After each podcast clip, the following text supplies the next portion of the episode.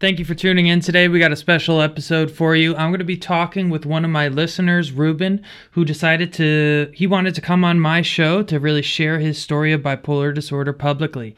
Now, if you're a listener and you want to hop on my show and can share your story, like many other of my listeners have done, you can reach me at, at Logan Noone on uh, Instagram and Facebook or write to me at logan at logannoone.com. Once again, thanks for tuning in. Uh, you were talking to me from Raleigh, North Carolina. Uh, yes. Thanks again for coming on the show, Ruben. I'm really excited to talk to you. Now, when did you first hear about me? Because I think it was way before my po- uh, podcast, right? Wasn't it back on YouTube? Yeah, exactly. Um, I had just kind of just done some YouTube videos, kind of seeing about what information was out there about bipolar, if there were people kind of out there just kind of you know, being advocates for bipolar um, disorder. And also, um, it's kind of something that I wanted to do is to kind of contribute. I kind of feel like I've been very fortunate the past couple of years that I, you know, could kind of give, kind of share my story to other people, kind of, kind of let people kind of know like the challenges I've had, the successes I've had with it. And I kind of wanted to kind of be, kind of contribute as well. So that's kind of why I've been kind of following you, and I saw that you started doing your podcast. And I wanted to be kind of part of that. Well, awesome, awesome. Yeah, thank you for being such a good supporter. You know, over these, I started those YouTube videos. Geez, eight years, six years, seven years ago, something like that. It was a long time ago. Um, so it's pretty cool that you've known about me for a long time and continue to kind of follow my work and now participate in my work.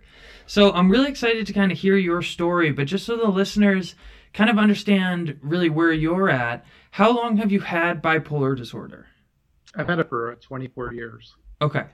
And so you currently have disclosed your bipolar uh, to your family and friends, but have you ever participated on a speakers bureau or have you ever put anything like online, kind of like I have, about your experiences? No, I haven't done any of that. This is kind of my first first shot at doing this, basically.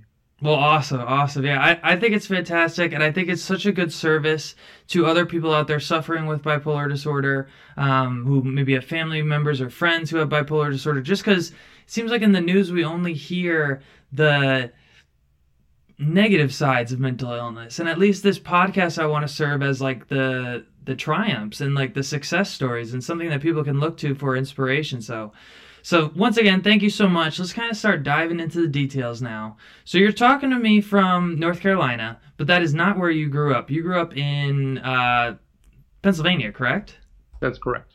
That's and you started having mental health symptoms kind of right around when you were like a senior in high school, right? Right. It was like my second semester of my senior year. Okay, so what what happened? So basically, we had this really bad winter storm in Pennsylvania. Um, basically, I was out of school for a whole week, and I had um, kind of just been kind of cabin fever all all week long and gone back to school. And I remember my dad took me back to school one day, and he normally didn't drive me back to school, but he offered to take me to school. And I kind of told him to go one route to school, and he didn't really listen. He didn't listen to what I told him, and we got in all this traffic and I was just kind of really irritable, irritated about what had happened. And I remember just kind of going to school and just kind of talking about it in my first period class. I mean, it made no sense for me to kind of kind of burst out and talk about it, but that kind of was like the first sign of like something was going on because I was, you know, definitely not. I was feeling irritable and felt the need to kind of talk, kind of burst out for no reason yeah. at that time. And then it just continued to like escalate uh, you talked about in your story that you sent me how um, there was a particular instance on Ash Wednesday where you kind of rather embarrassed yourself, and it was just you were acting totally almost just irrational in that sense. So can you can you kind of tell that story? Sure. Uh, kind of just leading up to it, um, you know, I with with having bipolar, um, I definitely had a lot of nights where I didn't sleep very much. So I kind of was going off to two, three hours of, of sleep per night. And so basically what happened was we had, um, you know, went to Catholic school, we went to Ash Wednesday services, and basically everybody is supposed to kind of wait in line to kind of get their ashes. And I, for some reason, just kind of get up and go to the front of the of the stage of the auditorium, and I was pretty much the first person in the whole school to get it. Now that's not basically the way it's supposed to work mm-hmm. out. Everybody's supposed to kind of take their turn, I can't tell you why I did that, like why I felt impatient, why I felt the need to kind of do that, but that just kind of just happened. And of course, you do that, and everybody sees you, of course, in the whole school doing it. Yeah, yeah. So that you know probably might have been like your first flavor. It sounds like of maybe like a manic episode, or just you know kind of really acting irrationally and really out of your normal normal attitude and normal behavior. So let's kind of get an idea of what you were like in high school. You know, were you very social? Um, did you feel like you were depressed a lot, or did you feel like you really had a good attitude? Um, you know, really like I would say in high school, for the most part, I was pretty much a, a shy person. I definitely participated in some sports, participated in group activities, but definitely kind of more so quiet, reserved for most points, um, most part. But then what happened was um, I kind of didn't notice really the changes until you know January, late January 1994, like my last semester of school. That's kind of when things had kind of started changing. Um, me kind of feeling like didn't under really understanding why I was able to, you know, not sleep all night long, mm. but then have all this and a burst of energy the next day to go to school and pretty much just come home for school and sleep for two, three hours and kind of just do this for like two weeks straight. Yeah. And it, it, it's just really crazy because, you know, I felt like when I was at school, I had a burst of energy. And also when I was at school, my personality changed too. I changed from being quiet and reserved for being loud and outgoing. Okay. So it was kind of just it just completely changed the personality. So you know, it sounds like you're really describing the you know mania sort of side of bipolar disorder. Were you also dealing with any elements of depression? Definitely. There were times when I would just something would happen in school and I would just you know burst out and start crying. Okay. There, there were times where I had where I had outbursts of crying. Um, so it wasn't just all the the mania of being really happy. But then there was also like the downfall. Like you would be high one moment and then you just like crash and you would just like start crying and be, be depressed. Yeah. Okay.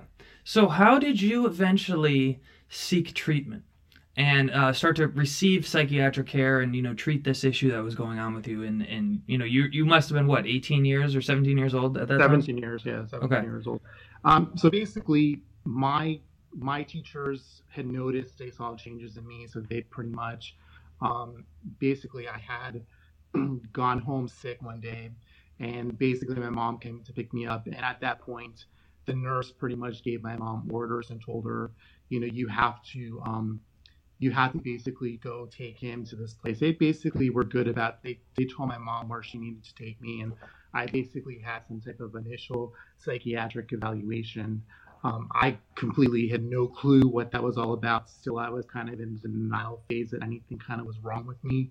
So I really didn't take it very seriously. But after my evaluation that day, um, so this was basically the, the, the, next day following that whole mm-hmm. Ash Wednesday episode, uh, my my mom actually um, was told by the psychiatrist that they had to take me to the hospital. So she, uh, my dad was traveling for business that day, so my my mom was the one basically had to do all the work and take me to the hospital that evening. I still was pretty much in denial, but basically I was admitted to the adolescents um, psychiatric ward um, in in Pennsylvania, and basically um, I was there for, believe it or not, I was there for like a month and a half. So I was there yeah. for quite a long time. It was not just like in one day or out the next week. It was there for, for a pretty long time. Well, I, I would like to really talk about that experience because when I when I was reading your story, I was really sort of surprised by some elements of that because you said, you know, you were there for a month and a half, and, and I'm sorry you were there for so long. That must have been rather challenging. But me thinking that you you said that experience was rather positive because maybe it started moving you in the right direction. But also in that experience, you talked about how, um, you know, you had a, a, roommate that you didn't necessarily get along with. You know, you had a dispute over art, and then it led to you having to get actually restrained. And so, but you still viewed it as a positive experience. So, can you tell us about like what it was like being in that hospital, what it was like, you know, dealing with a roommate that you didn't really like at the beginning, and really, and how you still re- maintained like a positive outlook on that experience? Well, I think basically what it was, and in terms of the, the roommate, it was really not his fault. It was more so my fault because what happened was, again, I was very ill, very depressed, very, you know, going through my bipolar episodes. And um, again, in very much denial. So I walk into the hospital and they throw me with a roommate. And um, they had tried to give me some type of medicine to kind of just um, calm me down. Mm. And I didn't take the medication. I actually went to the bathroom and I threw it away. So basically, what happened was um, that first night, again, um, I was still pretty much you know restless at night. And i pretty much just wrote over his artwork. I just drew i mean that was mm-hmm. not his fault of his own. That was art, artwork that he drew himself. And i was in you know my state and i just pretty much just took a crayon and scribbled all over it. And so it was so but basically what i was referring to in terms of a positive experience was the hospital was very structured they had a very good um, i think good way of handling things in terms of, you know, we, we wake up and we had to go to a morning meeting. Then in during during the day we had to go to they basically called it school. They basically everybody was doing schoolwork for a couple hours a day. Then you had um, a therapy session. I remember like um, every afternoon before before dinner you had to do that. Then you had a a, a session in the evening after dinner um, and you, and you have like another another meeting with the group.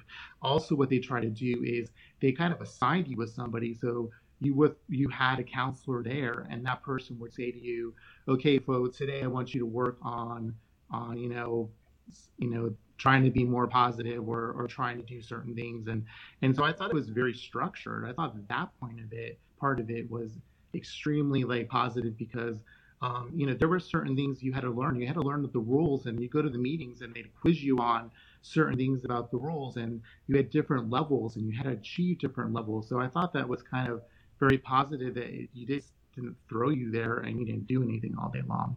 At least there was some type of structure, and you know, if you wanted to at the time, you know, you know, wanted to listen to a Walkman, you had to be on a certain level. If you got to a certain level, then your parents could bring you your music and you could listen to your music in your room. So I thought it was very, very good the way they kind of had everything kind of structured for us okay. know, at that point. Okay. But yes, the, the beginning of it was was kind of very kind of rocky, especially you know they did throw me on the on the restraints because um, they needed me to calm down. They, they they realized that you know I was kind of out of control, and that was the only way they could control me at that point. Yeah, yeah. Well, it's really fantastic to hear that you you maintain such a positive outlook on that. You know, despite getting you know restrained, we actually had on um, my friend Rudy Caceres, and he's really against forced uh, psychiatric treatment, and he got restrained, and it was incredibly traumatic for him. But you know, I also understand that it, it does at times may be necessary. And, you know, obviously for you, it didn't sound like it was as much of a negative experience because you're still able to maintain that positive outlook on your psychiatric hold. And, you know, my psychiatric experience in the hospital was much, much shorter. I think it was only like five or six days. But I have re- relatively negative uh, attitude towards it. I mean, I think it was necessary. I'm glad I went, but man, I just hated my time there. Like we couldn't go outside. I just would be pacing around in the hallways. I just remember being bored. It did have some structure. I mean, the one positive thing I really really kind of think is hysterical is the first time I did yoga was in the psychiatric ward, and now I really love yoga. And so it's kind of like, well, you know, like it, it was it was a good experience, moved me in the right direction. So now what I always tell people, and really what my experience was, the I assumed the hardest part of of treatment would be the the time in the hospital. I thought like, oh man, this is gonna suck. I just want to leave. I just want to leave. I just want to leave. But what I found was actually much more difficult the time immediately after the hospital. So what was it like leaving the hospital? You know, you're in there for a month and a half. You you miss so much of school. Um, how did you like tell people like, yo, where have you been for the past six weeks? Um, you know, you, you mentioned how your school was very accommodating, but can you tell us like what they did to really help you out? Um, well, what they really did, which really helped me out, is even though they gave me all this work work to do, and quite honestly, I couldn't really do the work because I think I mentioned to you, my concentration was horrible. Mm-hmm. So I mean, I couldn't even I couldn't do any of it really, and I even my rating changed. Like I was like my writing was so like not even straight. I mean, I couldn't do anything really with the schoolwork. But what they did was they came they came to me and they said, okay, you missed a whole quarter of school, and they're very accommodating. They said, whatever you get your fourth quarter, those are your third quarter grades. Oh wow, okay. About, don't, don't worry about don't worry about having to, um, you know, make up any of that work. I didn't have to make up any of the tests and do any of it. So I was very fortunate because because I mean I was pretty much gonna graduate and had everything kind of ready to go, but they were very accommodating that they were just like this is all you have to do. But um, so that was they were accommodating in that sense. In terms of telling people, I really much only told like certain certain close friends kind of what happened, and I think everybody else pretty much just kind of stayed out of my way because I didn't look so great. Mm. You know, they they could tell. I mean, I was pretty much heavily medicated. I pretty much, you know, looked like I was tired all the time. So people pretty much just stayed away from me. I think maybe some people did it too out of fear because yeah. the way I looked, you know, not knowing really what was going on. So they just pretty much it was pretty much just my close friends kind of knew exactly kind of what, what happened and teachers, but I think the rest of the people kind of were just kind of just backed off. Yeah. Well, that sounds terrible, to be honest, um, and really challenging. And I remember when I left the psych ward, it was it was really hard for me to kind of. I didn't tell my friends really what happened, and they kind of would say like, "So did you have a nervous breakdown?" And I would just be like, "Yeah, yeah, let's uh, let's call it that." and you know not saying that you know it, no it was a full-blown manic episode i was basically auditory hallucinating you know paranoid but whatever and so what when did you really start to notice significant improvements in your bipolar disorder? Was it you know once you finally left high school or like what changes did you make in your lifestyle that you really started to notice improvements to your management of this illness? Um i think it was believe it or not for me I think it was more so after like my sophomore year of college, just because I think I mentioned to you, they did this type of trial with me where they took me off the medication. Mm-hmm. So, so, you know, I was on the medication for one full year, and I think if I would have stayed on it, it would have maybe been a little bit uh, quicker. Um, of, of uh, I, would, I would have um, recovered a little bit more qu- quickly, but because they did this trial and it didn't work at all, you know, I was from, you know, June to no- November off, off the medication and then finally I had another relapse with that. Um, I think that kind of, kind of um, made a difference with the, with the discovery. But basically I feel like, you know, I definitely um, started, you know, in college more so some changes I kind of really made was, you know, working out a little bit more, definitely running more. Um, I kind of always felt very sluggish. I kind of felt like, you know, I gained weight from the medication and I really felt that was the only way that was going to kind of help me was by just exercising, exercising more. Some of the t- tips I received too was just when I was in college, and I think this was really helpful for me was just that um, they wouldn't let me. I was told I couldn't drink any type of alcohol right away. So basically, in college, you know, when everybody else is out there drinking, out, you know, be year college, I wasn't partaking in any of that, and I think that kind of, you know, definitely helped me with my medication and yeah. managing managing that. And as well, you know, they, they definitely made it very clear about, you know, recreational drugs as well. Don't don't engage and you know that's that's also something I never did as well. Mm-hmm. Okay. So let's talk a little bit about running and and just exercise in general because I always really preach that I think that's like the best medication you can do for your mental health. You know, it's easy. Uh, well, let's let's call it cheap. It's not necessarily easy, but you know just getting out there and doing any exercise like right now i'm, I'm in recovery from a surgery. And yesterday was the first time that i was able to exercise in about two weeks. And i noticed an immediate change in my mood. My sleep was a higher quality and just my general affect was so much better. So now what i'm really curious about is you eventually grew to be like uh, you've done a few marathons like five or something right? Right. But you initially were um, you know, you said you weren't really an athlete in high school. You you gained weight from maybe the medication or maybe just lifestyle choices or being depressed. So how did you really go from being, you know, someone who wasn't really used to being uh, healthy necessarily with their running habits to going and you know doing triathlons and and these marathons and all these things? Like how did you make that leap and how did you really get started? Well, it's kind of to back up really. Um, I actually when I was in elementary school and high school, actually did run. So oh, I, okay. I, I, did run. So for me, running was kind of one of those things that I was kind of always, always good at. It was easier for me than other people. But by the time I was at the end of high school, when I was diagnosed with bipolar, I really kind of was kind of over it a lot. I wasn't really as into it. like I, I ran because I knew that was like what I needed to do for for losing weight and and helping me with, you know, kind of just with with mental illness. But at the same time, it was kind of later like my sister signed me up for a triathlon for both of us to do, and that's kind of how I got started to get back a little bit into it. And then ever since then, I kind of got back into running, and definitely kind of what you said, like running is definitely really really good you know, just for for your for you as a person, for mentally, it really just takes all the stress away from you. And um, for me, I just I just think it was like a, another thing that kind of helped me um, kind of maintain um, a healthy lifestyle by doing that.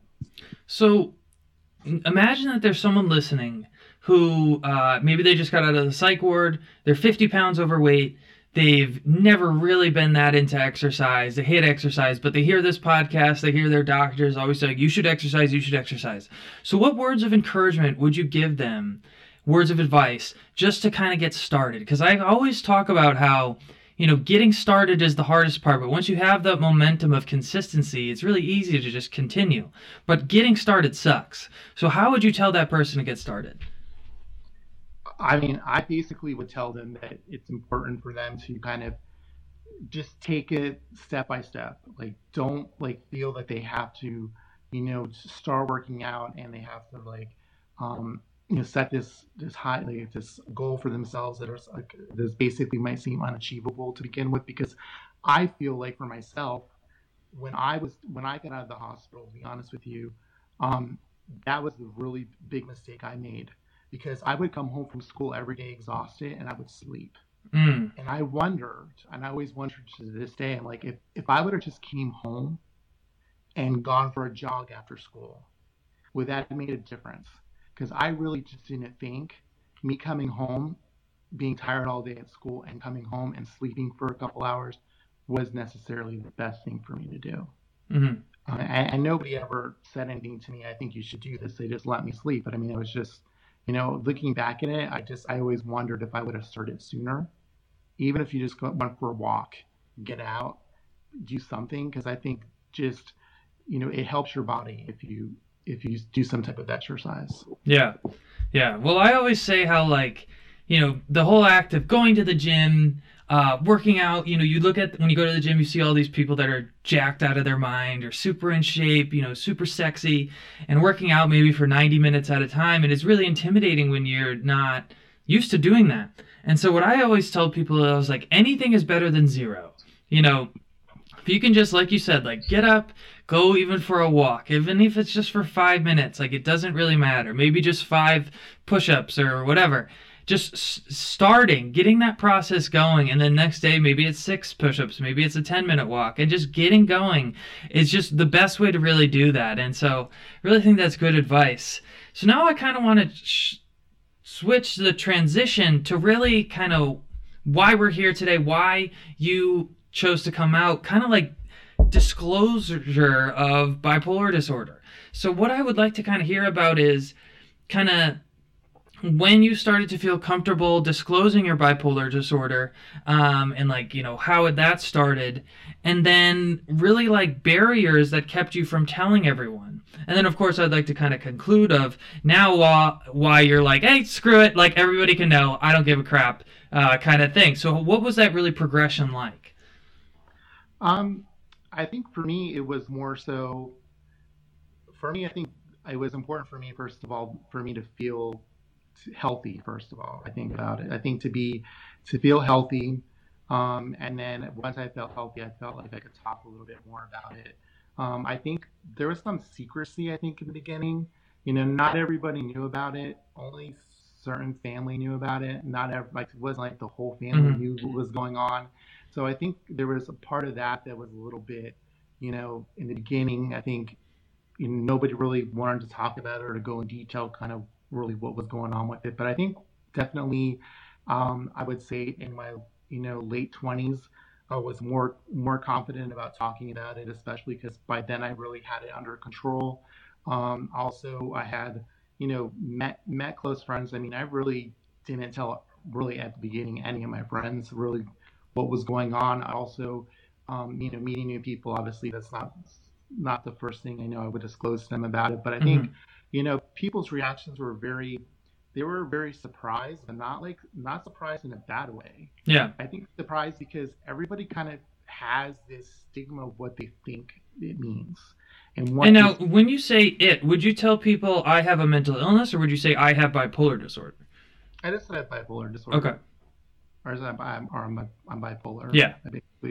You know, and I think there's like you said there's a negative stigma with it and i think a lot of people don't know i think they don't they don't really know what it means and i think that they think that people act a certain way their whole life because they have it and that, that they can distinguish it i mean nobody could you know meeting me could even tell that i had it like people were, were really just shocked that mm-hmm. to learn that i had it um, you know once once i told them about it did you get a lot of because this happened to me you don't seem bipolar did you get that? I know. I, somebody somebody told me, which I don't know if this is compliment or not, but they were like, "You're the most sane person I ever met." Like, that's funny you say that. People have said that to me too. They're like, "But you seem so calm." I'm like, "Yeah, because it's fucking working. Like the bed, the beds, the meditation, the exercise. Like it's it's doing its job." And so that's that's kind of funny that you you've experienced that. Now, one thing I, I took away from your story is, um, you know, your doctors and therapists didn't really explicitly uh, tell you, you know, don't tell people with bipolar disorder, but you kind of got that connotation. And I actually had uh, medical professionals say like it's not a good idea. It's it could jeopardize your career, it could jeopardize your relationships, uh, housing status. It could just really be um, a bad bad idea. And everyone's always afraid of the stigma and this terrible stigma. And I kind of like to have the attitude of like stigma ain't shit. You know, it's not really as bad as everyone really thinks it is. Um, and I think that's you know I'm I'm younger than you, so I think that the disclosing over the last few years has been easier than disclosing maybe 20 years ago, or whatever it might have been. Um, but have you faced negative stigma, and if so, like what was it like? Have you faced more or less than you really anticipated? Um, I think the only thing would be stigma would just be like people trying to think, you know, if, if certain certain not not me not my immediate family, but maybe other people in the family thinking that um, I can't do certain things because I have this. And I think I think my dad kind of like he one time really um kind of made a really good point about it because you know my dad he talks he doesn't talk about it a whole lot like he doesn't really like to talk about it and it's not really so much because it's a, an issue with him but i think what he like he told me one time is like he's like, I want you to just to realize is like, like there's so many different things about you, and he's like, this is just you know something that you have, and he's like, it doesn't define you like as a person, mm-hmm. and he's like, and he's like, and I don't want you to ever like think about stuff in life and say, I can't do this in life because I'm bipolar. Yeah. You know, he's like, he's like, I don't want you to feel like you can't do things in life. He's like, because you've already shown that you can do things in life and sometimes you know people may use it as a crutch or or people may say oh well i'm not going to do this because of that but you know he just wanted to he just wanted me to realize that i can live my life the way i wanted to live it and also i can be you know do you know do whatever do anything i really wanted to do in life. Yeah. Yeah that, and i think that's a great attitude and you know i i totally agree. I think some people like will say, no, I can't work full time um, because I have bipolar disorder. And, you know, at the end of the day, there are some people that do have this disorder that's so severe that it is totally de- debilitating. But then there are other people that think because they have this disorder, they can never achieve such great things. And, you know, I think you're a great example of that. I think I'm a great example of that, of just being like, you know, screw it. Like, I'm going to achieve what I want to despite where I might have challenges. So now, can you give any examples of situations when you did disclose and you got like a negative reaction from someone, kind of like that stigma? Um, not necessarily disclosing it in terms of friends and that. I just know that there were unfortunately some people in um, my extended family that actually thought it was hilarious that I was bipolar, hmm. that I had mental illness, and weren't supportive, you know, in that sense. And they thought it, you know, they, it was kind of a joke basically to them that, I was dealing with this type of thing going on in my life uh, at the time. And so I think that's the only type of negativity that I've ever experienced with it. Yeah. Um, luckily, I haven't. I've not experienced anything else with with anything you know with other friends or anything like that. I think people have been pretty supportive, but like I said, at the most at the uh, most of the time they've been very um, they've been shocked because they would they had no idea. Yeah. Yeah, it's, and, not like, it's not like they could put us in a focus group, but people in a focus group and say, please identify who the bipolar people are you know, yeah. in this room. I mean, there's they, it doesn't work that way. No, absolutely, and you know, I I, I really liked what you said because what I tell people about my experiences with disclosing my illness is I have ex- experienced some negative stigma, but the vast vast majority, like ninety eight percent, has been very positive, very supportive, or kind of like, oh, uh bipolar disorder runs in my family, or I also know a friend of mine who has bipolar disorder. And so it's been really a positive, positive experience. And so I try to look at other aspects of our culture and make kind of analogies just to make people feel a little bit better, maybe about.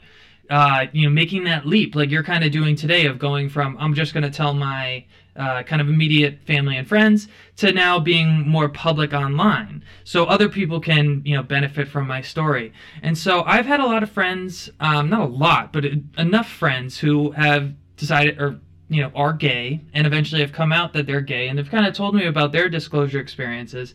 And so i kind of look at it as our country like our country is changing and our world is changing to be much much more accepting of people who choose to live a homosexual lifestyle or bisexual whatever there are, of course, that certain subset of people that are extremely conservative for whatever reasons that have their negative attitudes for people who are homosexual. And I kind of think the same thing about mental illness. Like, our country is changing. People are getting more accepting of people with mental health challenges, more welcoming and more supportive. There, of course, are going to be those few people that are probably never going to change and are always just going to be assholes towards people like me and you who have mental illness. So I think if people kind of have that attitude and almost expectation like, okay, I am going to face maybe some stigma. Maybe some people are going to say some dumb things. Maybe some family members are going to be total idiots and totally unsupportive. But the vast, vast majority of people will be supportive. And because I just think it's so much healthier to live like we're living, where it's you just tell people about mental illness. I absolutely hated those periods of my life where I was ashamed and I felt all alone about my bipolar disorder. And I just think it's a horrible, horrible way to live. No, exactly. And that's kind of why I wanted to kind of kind of talk to you or was looking kind of for an outlet so I can kind of kind of share my story because you know my current psychiatrist actually she's she's totally for you know talking about it and I had made a, a comment to her about it about kind of looking for you know an avenue to discuss it, and, and she basically you know said that I'm like the poster child because you know um, you know compared to you know some of her other patients that she has to deal with, but just because you know I, I see her twice a year, that's it. Like mm-hmm. you know, I, just, I basically see her because she writes my prescription, and I and I have to kind of just um, she just has to check in with me and see how things are going. But you know, really, um, I'm at a point in my life where that whole maintenance part of it is really it's it's not doesn't it's not very time consuming doesn't take much time right now you know the, obviously in the early phases you you know you see your your doctors a lot more often and mm-hmm. you're trying to figure certain things out but i'm lucky that i'm at a, at a, a point in my life where things seem to be working really well and you know i don't need to go see you know my psychiatrist very often yeah well that that's awesome that is that is just fantastic so really as a way to kind of conclude this episode, I try to do this on almost every episode. You know, imagine someone's listening to us who maybe just also got diagnosed with bipolar disorder. And so think back to when you first got diagnosed with bipolar disorder, when you were, you know, 17 years old, whatever. What advice do you think would have been most beneficial to hear? So what advice would you want to give to that person who's freshly diagnosed, who maybe just got to the psych ward and, and just got out of the psych ward? Um, what what would you think really be beneficial to hear? first thing would be don't give up. That's number one. You can't give up. Um, it's going to be tough in the beginning, but it's going to get better. And you got to give it time. You know, it's, it's not going to, you know, you're not going to get better overnight. it may you know everybody's everybody's um, body's different some people react very quickly to medication and you know can see changes right away other people might take them a couple years but the, the most important thing is, is don't give up basically i would say and also you do have somewhat of a control of how things will um, just basic control of how things will with the outcome of things because basically you can um, if you do the things your doctor says, if you, you know, eat, eat healthy, live a, you know, exercise, take your medication the way you're supposed to, you know, th- that will definitely help you. But you're you're the one that has to make those decisions for yourself that you're going to do that. And if you do those things, you know, your the chances of you having a a, a great life, I mean, um, it's it's very high.